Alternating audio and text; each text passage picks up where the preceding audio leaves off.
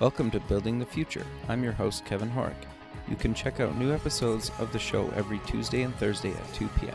If you missed an episode or want to get more information about the show, please visit buildingthefutureshow.com.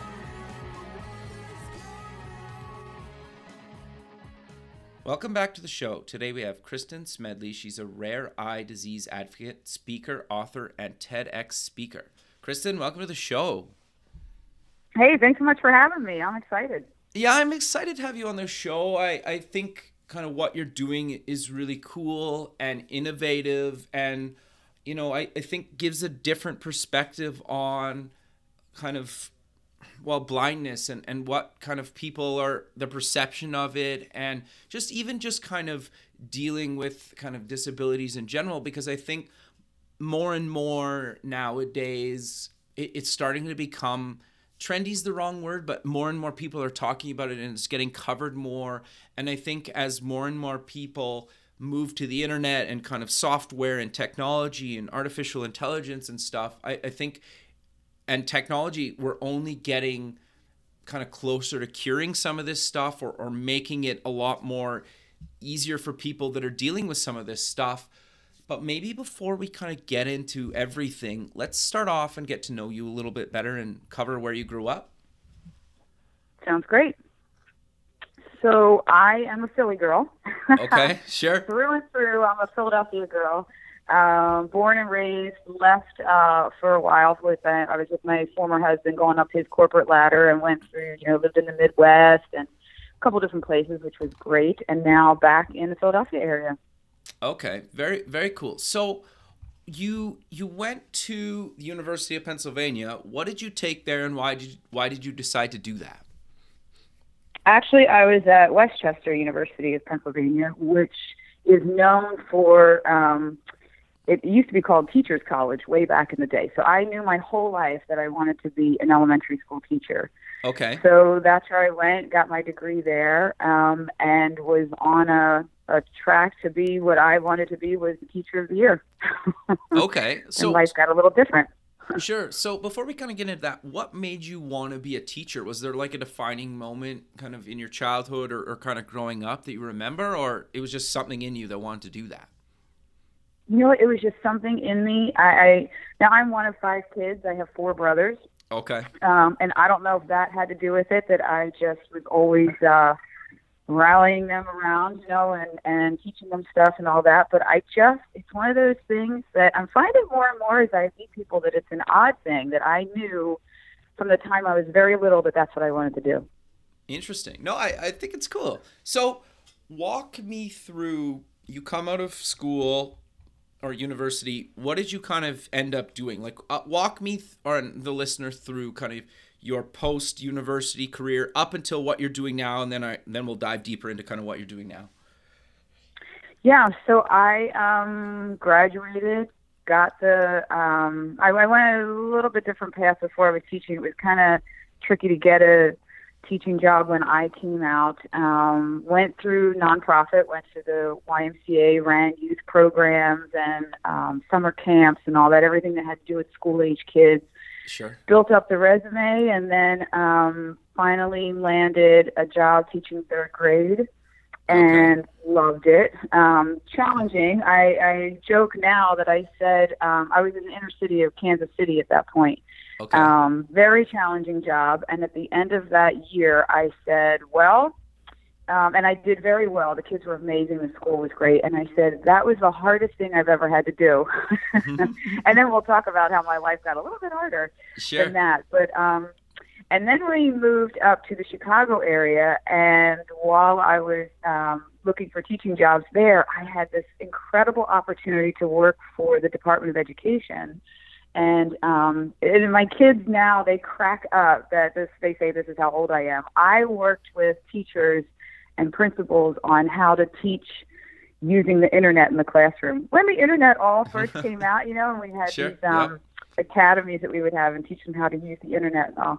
Um, and planned. Uh, it's funny listening now to myself with the where I've been and what I'm doing now and how it impacted it. But I also planned the regional educational conferences that all these teachers go to and, and principals and administrators. Um, that was cool, and that I had no idea at that point how much that was going to help me now. Um, and then I um, had my first child. Sure. And um, went, you know, did my maternity leave. I loved where I was working at the Department of Ed. Went back to work, and within a month of being back to work, um, that's when we got the diagnosis that I did not anticipate with him.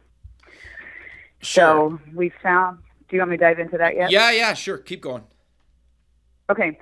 So um, my son Michael was the happiest baby you could ever imagine. Super simple. Life was great. It was like you know we were in a our at the time uh, back then it was the year 2000. They called the the big homes the McMansions, you know, and perfect lawn, perfect house, perfect little family. And Michael's eyes started moving kind of crazy when when he would lay down on his back Okay. and went took him to the pediatrician it just didn't seem right pediatrician immediately sends me to the emergency room for an mri because they figured it was a brain tumor oh wow. um so yeah that was a horrible few hours waiting for that to come back so the good news was it was memorial day uh, memorial day weekend and it was a friday night and the good news we got was that he didn't have a brain tumor it came back clear the bad news was they anticipated it would be cancer oh, so wow. they admitted him right away. 48 hours of nonstop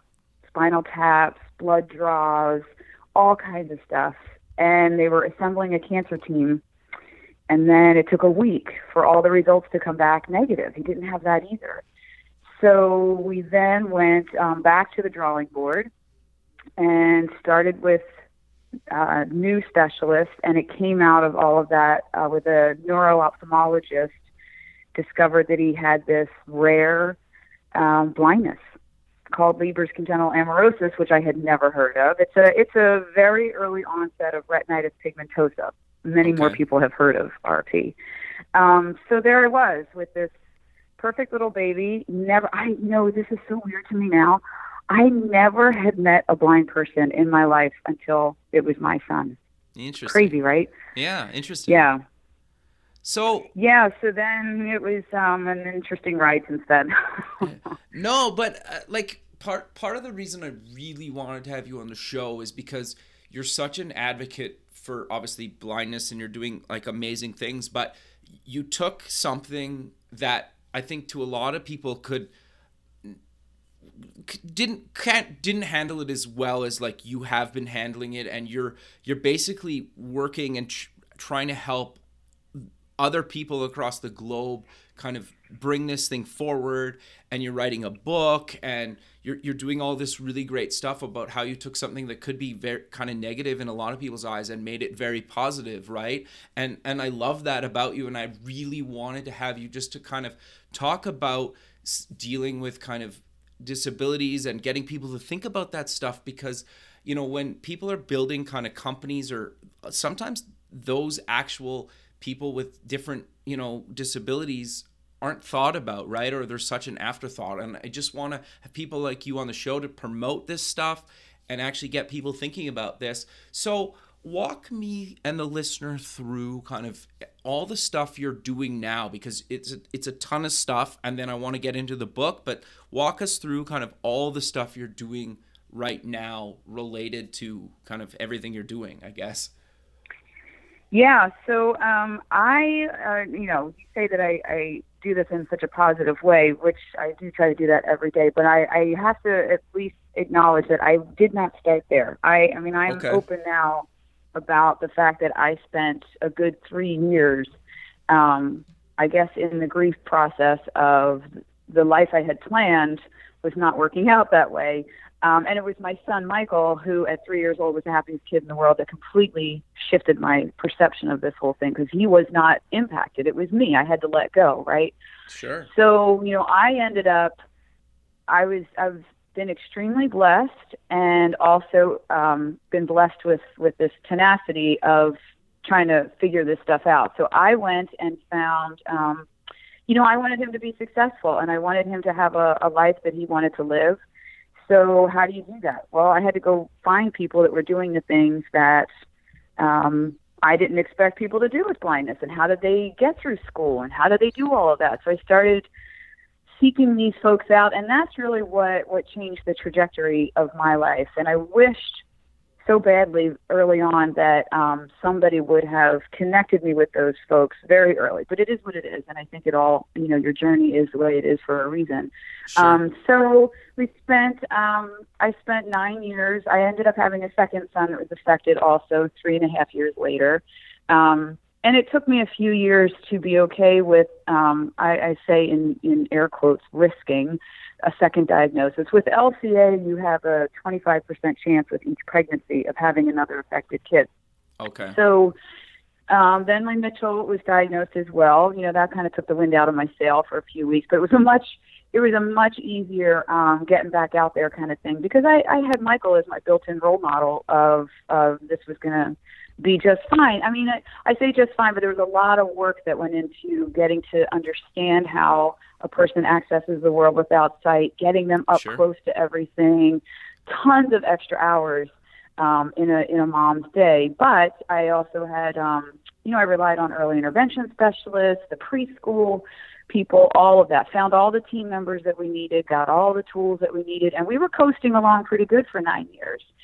And um, then we never knew the gene responsible for for the blindness. They were testing it at Johns Hopkins, but it wasn't coming up with anything. And we met a new doctor. I knew that there was some um, research going on with our disease, and that it would be important to know the gene. Um, but you know, they had told us maybe in 50 years there would be a solution to this to just figure out how to raise them, which was great advice. Um, yeah, I didn't think so at the time. I wanted all kinds of hope and an answer, sure. right? Sure. So at any rate, come around 2009, um, just through the way that things happened, one appointment got canceled. They gave us a different doctor, um, and that doctor happened to say, "Hey, listen, why don't we try doing a new blood draw, sending it to a new lab because they've made a lot of advances in technology and discovery and all. Maybe we can get an answer to this." And lo and behold, it took about seven or eight months but we got the call that they found the gene responsible for the blindness. The gene is CRB1. And no sooner did we get that call on Good Morning America and the Today Show and all those big shows was a team of doctors that were making progress with gene therapy to reverse not our gene of LCA, but a different gene of LCA. And all eyes, no pun intended, were on this rare eye disease. It was unbelievable.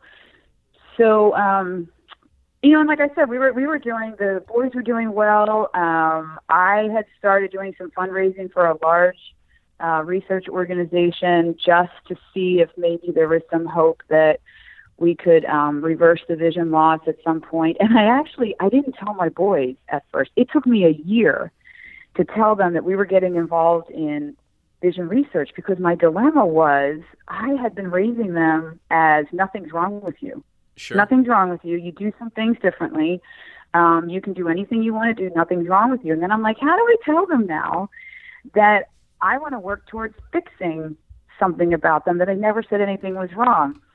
And I, I'm telling you, it took me a year, right? Wow. It was, it was yeah. quite the mom dilemma because Sure. I didn't want to go bursting their sail. But um, so, in my true fashion, I guess because I'm a teacher through and through, I need information. I need, you know, people to give me information. I went to their teachers, their principal, um, educational psychologists. How do I break this news to them? How do I do it? And every single person said the same thing. We don't know, but you're doing good so far, so you'll figure it out. And I'm like, no, I, I want you to tell me exactly how to do this. Sure. So you know what? By that point, they were what nine and six, okay. and I I'll never forget the day I was sitting at our kitchen island. You know, they have these little stools sitting there, and I'm like, you guys, look, here here's the thing.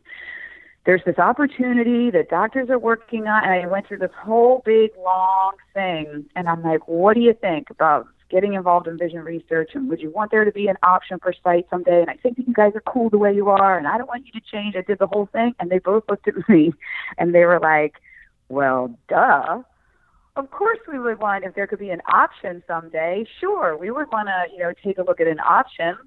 sure. Um and and it was super simple. They were like, anything else? Because we got to go. You know, like they had stuff to do. It was so funny.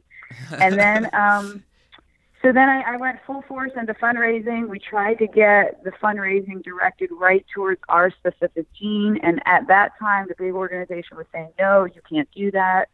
Um, so I, God bless the power of Facebook. That was right around was 2011 when Facebook really had come on the scene, and Sure. and um, everyone was jumping on it to connect.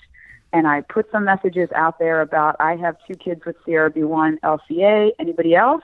And I found 10 moms that wanted to work together to try to maybe be a next gene in the pipeline for gene therapy Wow. and made a dinky little website on Memorial Day weekend. Memorial Day weekend is a big weekend for me in terms of my journey. Um, Sure. So there's Michael diagnosed over the year 2000 Memorial Day weekend, and then come 2011, I'm now launching this little website to what is now the worldwide patient organization for CRB1 retinal disease. At the time, it was just going to be a little group of parents that were going to fund one gene therapy study.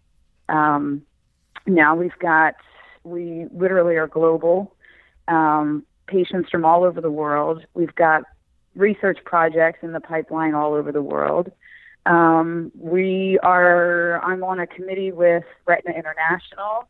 Um, wow. and and I don't say all this like like boasting, but it's it's the power of like I said, I was blessed with tenacity, connections Sure. happening at the right times with the right people. So we went from we took this disease, never no one ever ever heard of it, to most there's a, most conversations where you start mentioning rare eye diseases, CRB1 and Kristin Smedley tend to get um, mentioned just from and, and literally I harnessed the power of social media like a champ. I mean I was all over all over that and I some people might call me a serial networker.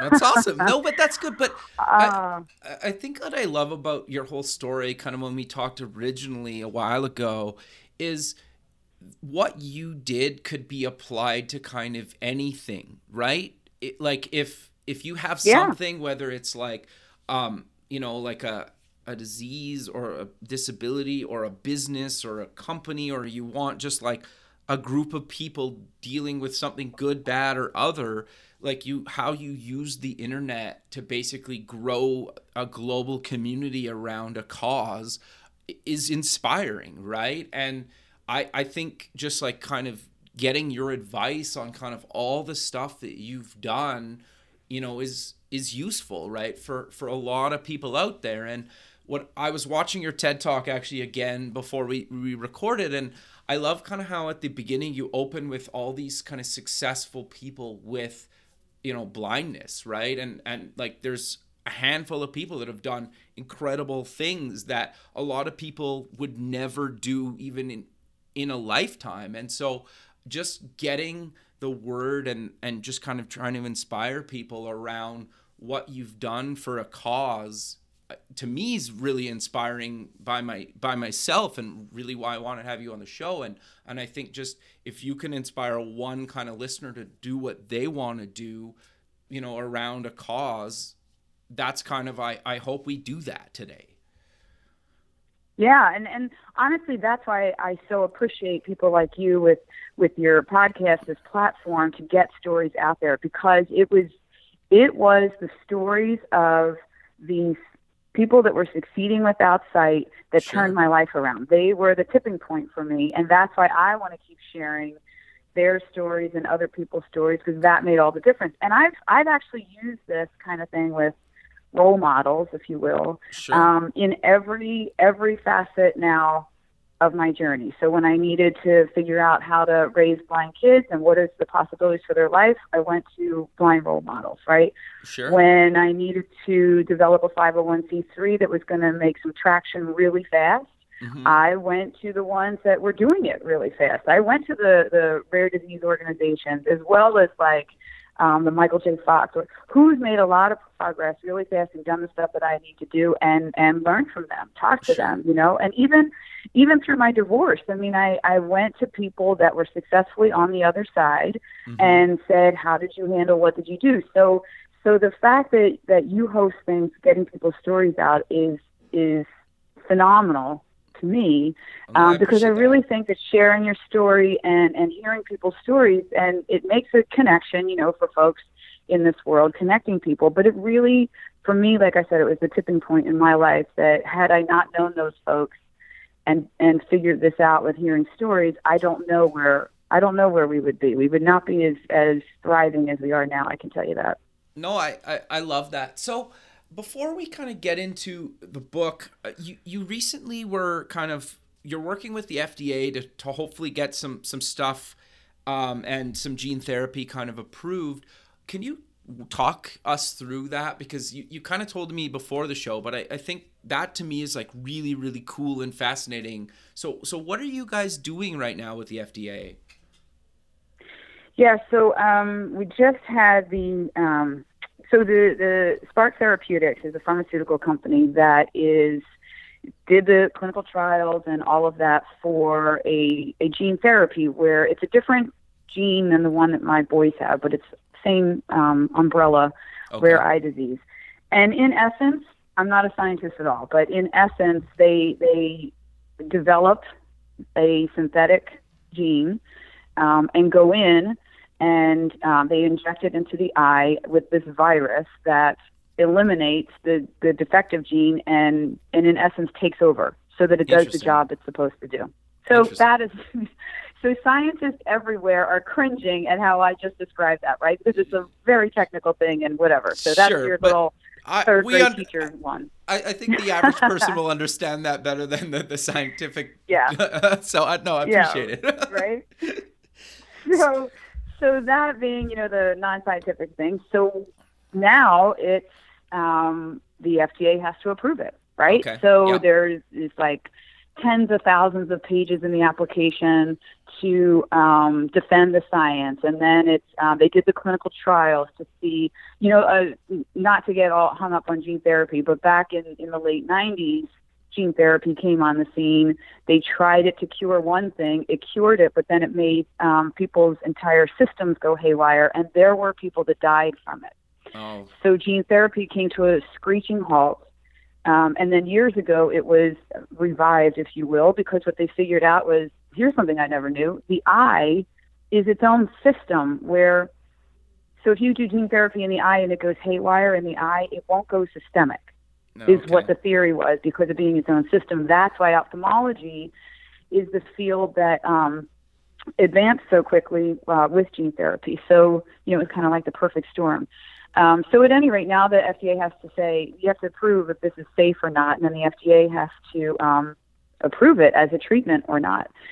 So, we were just at um, a special committee hearing at the FDA, this advisory committee takes in all of the testimony for an entire day where Spark Therapeutics um, defended all the science, explained it. The, the panel of 16 people asked a zillion questions. Wow. And then there was an hour of 14 speakers from the public that spoke on behalf of this gene therapy. I was had the most amazing opportunity to be one of those speakers. Um, and there were patients that, that have had the gene therapy that were able to testify to say what they couldn't do before and what they could do now. And so when you listen to the science in the morning, it doesn't sound as impactful when they're talking about, oh, the, the patient could do the the obstacle course with one light level change. And you think, well, that doesn't sound that big. But then when this little guy, uh, Corey, stands up and, and uh, says that he's like eight, I think, and he says he had the gene therapy, and before gene therapy, he had to come in from playing outside when it was dark and his friends were still out there. After the gene therapy, he's out there playing at night because he can see in the dark. Like sure. that kind of thing is yeah. huge, you totally. know? That's um, amazing, really. And I had met some of them. Yeah, I, it, it's unbelievable that that and they're and they're so excited. I mean, I've met a couple of the kids that have had the gene therapy, and all along, folks have been saying for six years, "Did it really work? It doesn't seem like it really worked." I'm looking at the science, and I'm like, I don't. I'm not a scientist. I'm a mom. Sure. And I'm watching these kids. I met one before gene therapy, and then I met him two weeks after the gene therapy, and the stuff he could do, I'm like, sorry, you can say all you want if the science doesn't seem right. It works. I've seen it work. Um, so at any rate, the, that was the advisory committee. Um, then they vote at the end of the day, after all the testimony, on whether they'll recommend it that the FDA should approve it or not. And I I don't know if it was the shortest vote in history, but it was pretty darn short, and it was unanimous. Yes, it was That's such a win for for the field. Yeah, yeah, it was. We're still riding high on on that. Um, and it's an interesting thing that I've said to people. You know, I it's a it's an interesting dance that I do because I live in the um, people can be successful without sight. It's no big deal if you have all the resources you need, right? Mm-hmm. And then I also live in the but if there's if the science advances enough and we can restore vision, then that should then that is something that I'm a proponent of. So my Sure. deal is I'm I'm the option person. I as a mom, I have two very different kids. All I want is to put options on the table, you know, live your life without sight and be successful or have an opportunity for sight and be successful, you pick. So that's Sure. my job, just to get options to them. And I've said all along, knowing how different Michael and Mitchell are, I would bet you that one will pick one option and one will pick the other. sure. No, that that's actually quite fascinating. So, walk us through your your you have a new book coming out. Walk us through obviously kind of why you decided to to write a book and kind of what the book's about and and kind of how you're changing the perception of blindness. Yeah, so uh, this was supposed to just be a little manual, a little handbook, you know, Okay. maybe some stories stapled together. What I the whole objective of this was I just don't want any mom sitting in a little exam retina exam room getting the news that her baby is blind. I don't want her another mom to sit there and feel the way I did when they said to me, "I don't know what to tell you. Um, good luck." You know, Sure. when like i said if somebody would have handed me a few stories a few names that day i wouldn't have wasted three years crying on my couch. Would my would my life have turned out the same? Maybe but it just would have been a heck of a lot more helpful had i known stuff earlier. Um, so this was supposed to just be a little thing that a doctor says here's probably the worst diagnosis you've heard ever but here's some stories of possibility and potential. And if you go get the right resources and connect with these people, your child will be just fine.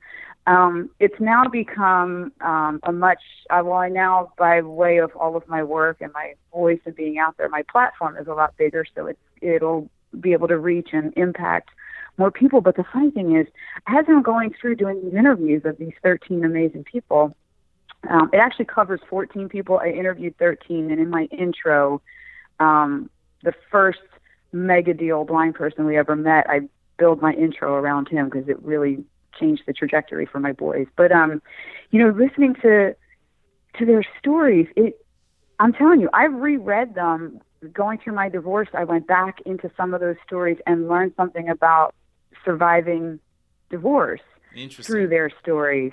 And my editor is actually my um, she was my um, sixth grade English teacher. Oh wow. Um, isn't that fun? And she every single story when I would send it to her to edit, she would email me back how life changing it was to read that story. And it has nothing to do with blindness.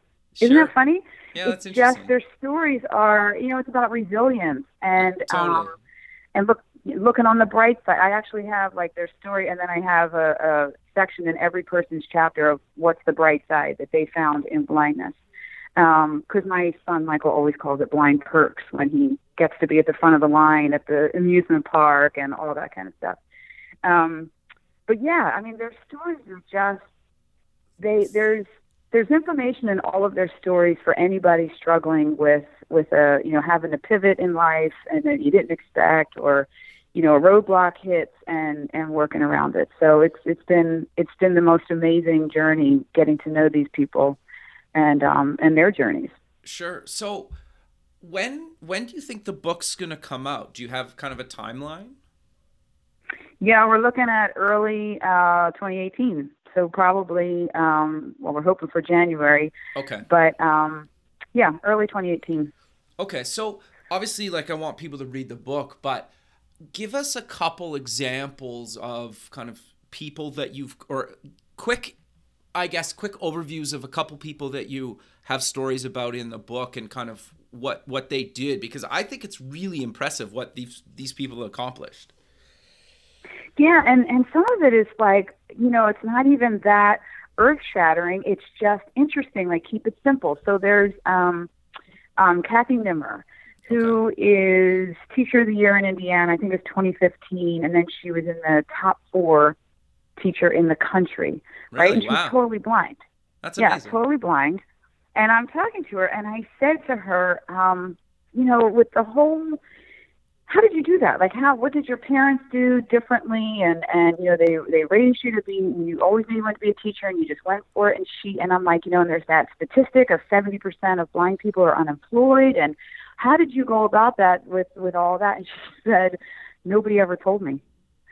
Her parents never told her that it was challenging to be blind. Her parents never told her that all the these unemployed blind people they just never told her. They just said okay what is it that you want to do? And, and we'll find you the resources and then you go do it. Isn't that hilarious? It's like that's amazing. as parents i think sometimes we just give them way too much information or something. I don't know.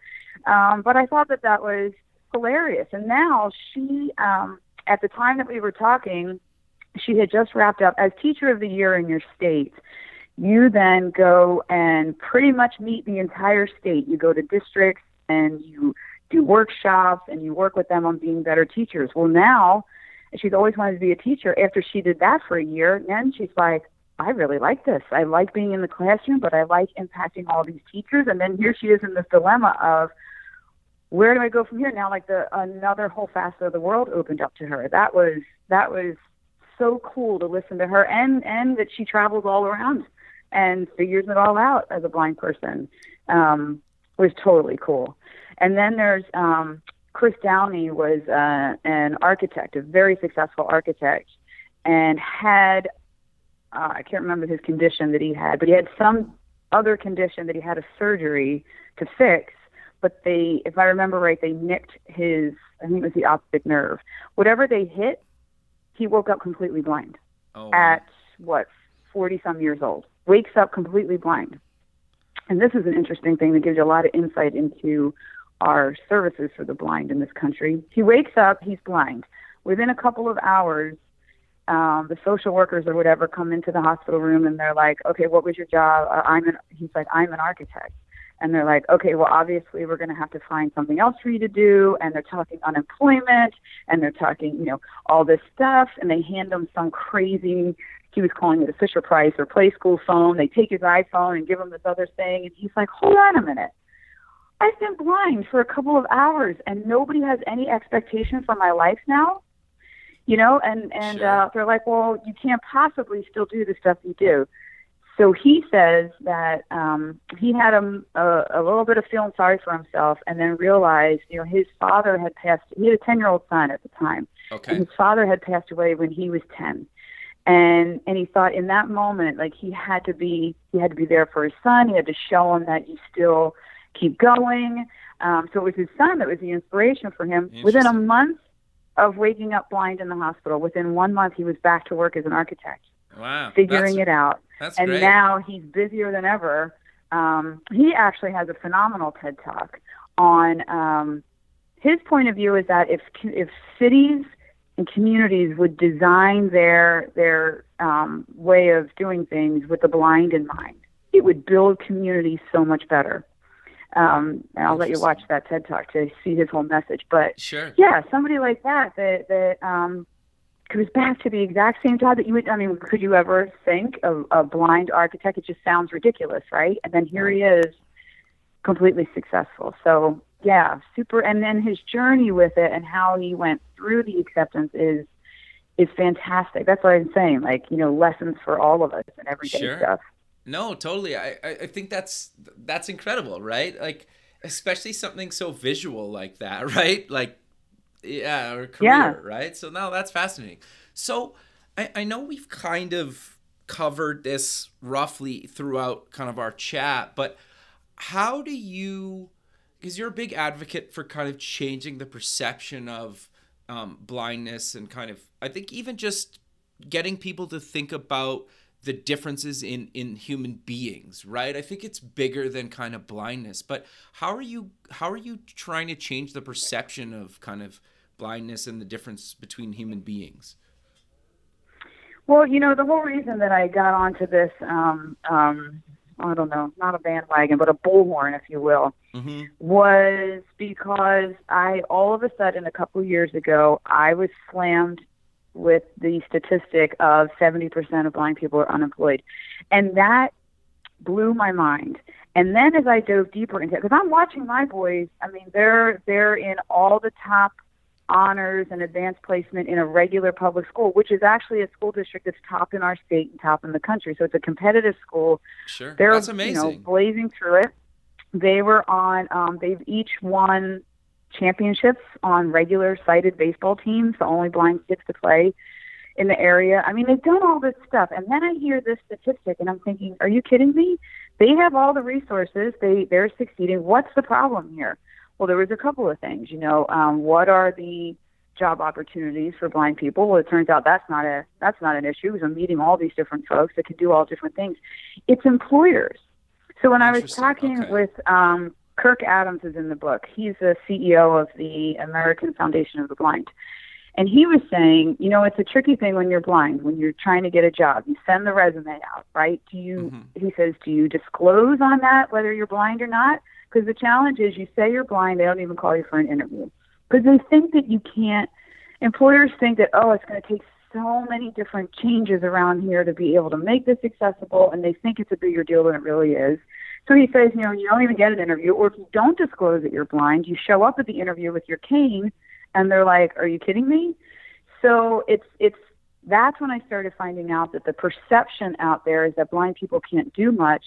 So people close their minds to like an opportunity to hire a blind sure. person in a position that you might not think. So that was the reason I started getting on this this um, bullhorn of hold on a second. You know, I just started doing some blogging and, and getting you know a Facebook page, just get my voice story out there. That hey, you know they can do a lot. You know what is this? And then it just like um, it just grew and grew and grew from there. Um, like I said, God bless the power of social media. Um, and I also, while I was running my research organization, I made a switch three years ago from uh, being in the nonprofit you know, investigating things and learning about things in the nonprofit world, I went switched over to the entrepreneur world. Okay. Listened to podcasts about entrepreneurship and all of that to grow that mission bigger, which helped my platform and my my bullhorn got louder. Um, That's and amazing. really, everyone we meet now, like so. So I'll put it in context here. Kids that have grown up with my kids, um, they we joke that they're gonna they're gonna like Michael and his friends are going off to college next year. And I joke that these kids are going to go to college, you know, bump into a blind person and say, "So, what baseball team were you on? What football team do you want to go? You know, here? Do you want to, you know?" That's they amazing. just don't see any limits. They don't see limits on blind people because my guys have been out there with them, doing everything. And really, that that's the whole thing that I noticed. And then, like I say in the TED Talk, my daughter was born into this. My third child was born into a family that has two blind kids, but inclusion was in place, accessibility was in place. So she doesn't see limits either. So when your perception shifts to, um, okay, so they've they've got a vision impairment. All right, what resources do they need? If they if you shift it from they can't do anything to oh they just do some things differently, it opens up. It literally opens up the world for everybody. Um, and it only took me it only took me how many years to figure that out.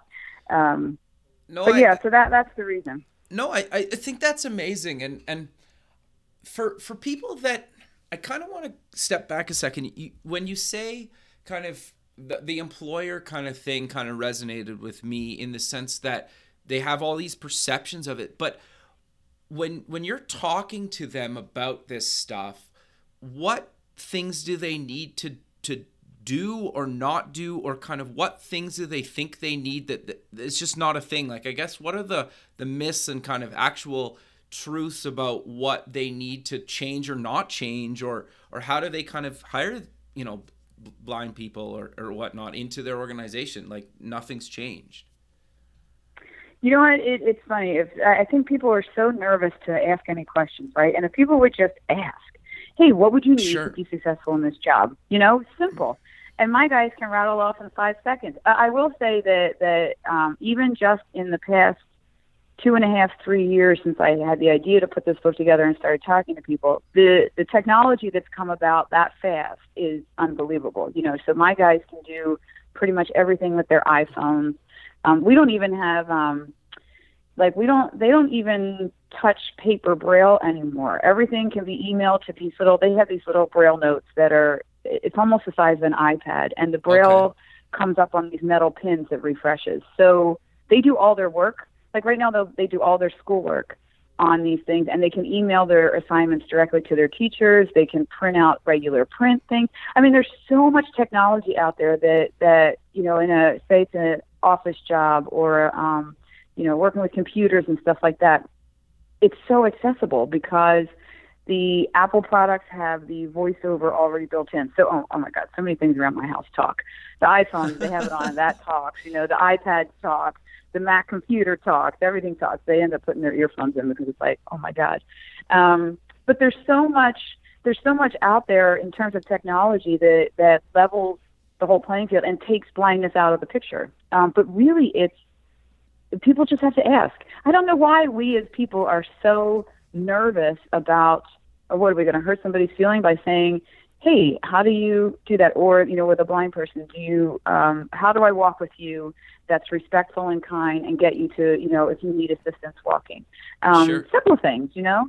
I, I guess if it comes across as like you you're generally trying to like help them I, I, I think the average person's not going to get offended by that right it's kind of right like like to your point Yeah. like if you say like okay i really think you're qualified for this job and like what do i need to buy you to supplement you know your the regular computer we're going to get you already i don't see that as a negative is is that fair to say Yeah, absolutely. And and I think that people probably think that you know to adapt a computer is a bazillion dollars or something. You know.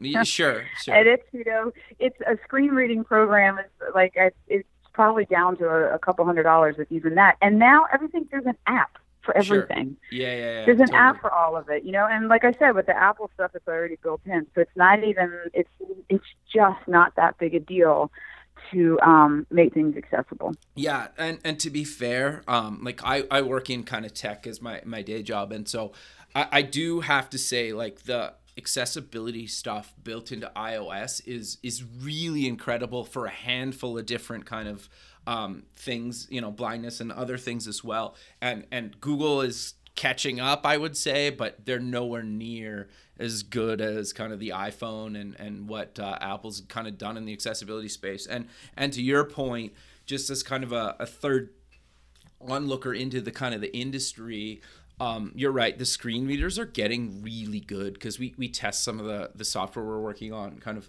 through that stuff and they're they're basically you know so inexpensive or free and they do a really good job kind of mac and even there's some not too bad ones on windows. So just for kind of employers out there if they were like oh what is this going to cost me? Like i personally have tried this stuff and it works pretty good right?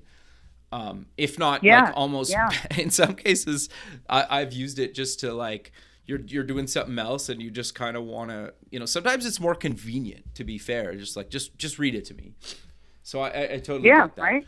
um the other thing that i'm i'm curious to know about is you mentioned they play your, your son or, or both your sons play baseball is did i hear that correctly Yeah. so Yeah. yeah. walk well like how how does that and I, I don't know even know how to say it like properly but how do they kind of do that because like how does that kind of work No, How's- a great question. That's like- what everybody says. How do you do that? yeah like i i don't want to like offend you but I, i'm so curious No, it's like you think about it. Shut your eyes. You're gonna have a baseball coming at you. well, Well, yeah, that's kind of the first thought I thought of was like I played baseball as a kid, and just sometimes you get hit with the ball, being able to see fine. So, I know, and believe me, when Michael was nine and said, now he had he had grown up playing in a blind sports league. Like he learned all the different sports with blind people and and adapted sports and all that. And then all of a sudden, you know, he's in the regular public school, Sure. and this kid is out there at recess, re, uh, recess and lunch, and hearing these kids go back and forth about their baseball teams and who sucks and what ump sucks and all that kind of stuff. And he he wanted to be a part of it. And when he came to me and said, "I want to join Northampton baseball," I'm like, I did the same thing. I'm like, you do you remember that you can't see, right? sure.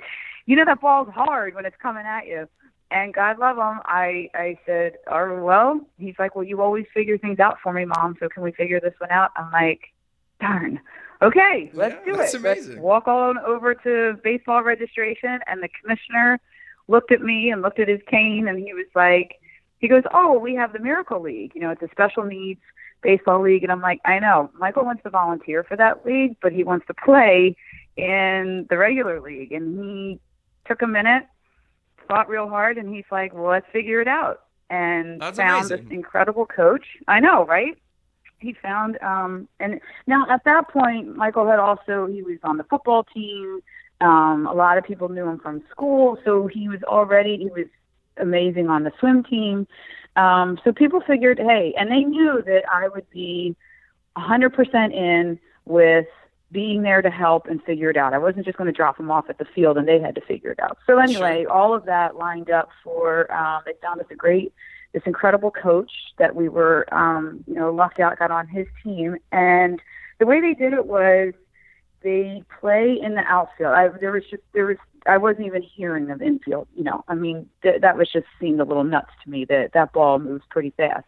Sure. Um, so they would play in the outfield with another guy, and there was an understanding in the league with every coach that we could have an extra person out there on the field because you know, God forbid, some of these coaches try to look at any possible way to to get the win. So we had, um, you know, like say Michael was in right field, he had another guy. If the ball came out to right field, the other guy would field it okay. give it to Michael, and then everyone learned real quick that if Michael had the ball in his hand, you had to just everyone had to shut up because the one voice, one voice would call his name. Where that so say the play was at second, the second baseman would call his name, and Michael could throw it right to him That's and cool. and make the play. Yeah, it was. And then Mitchell followed suit. He did the same thing. And then in, in batting, they hit off the tee. Now I will Okay. say that that was a struggle with Michael when he started because at that point at nine.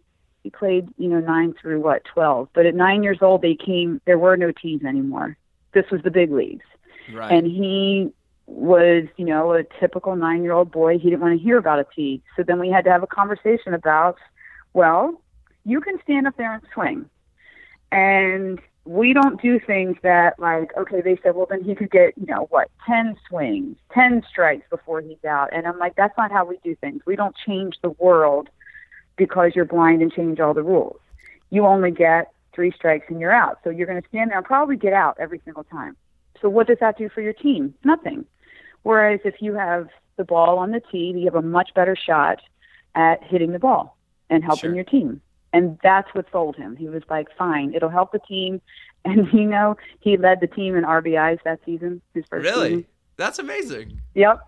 That's Yeah. really cool. And he also had to get out. there. He's he oh, he's gifted, right? So he's sitting there one night giving me this whole speech about velocity and blah blah blah. He never he was mad. He would never be able not mad. He was frustrated. He'd never be able to hit the ball over the fence because there's no speed to it. It had to be all in the power of him swinging. And I'm like, you know what?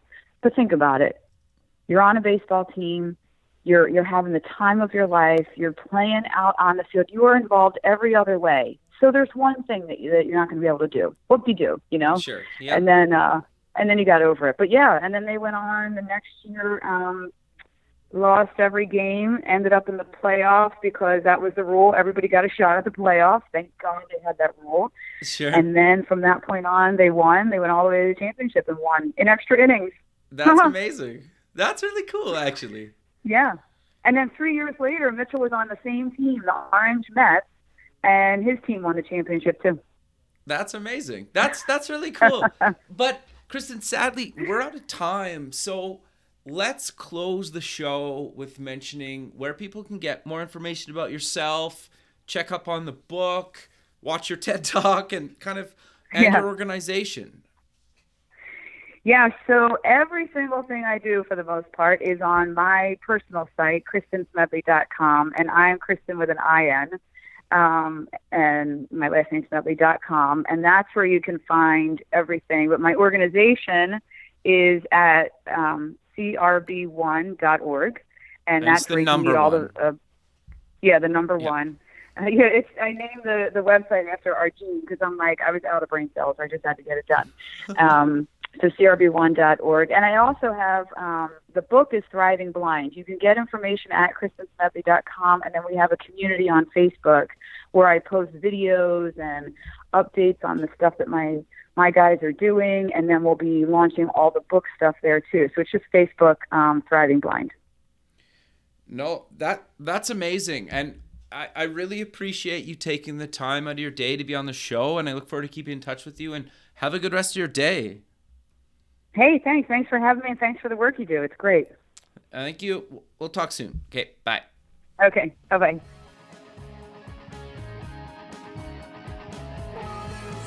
Thanks for listening. The music for the show is done by Electric Mantra. You can check them out at electricmantra.com and keep building the future.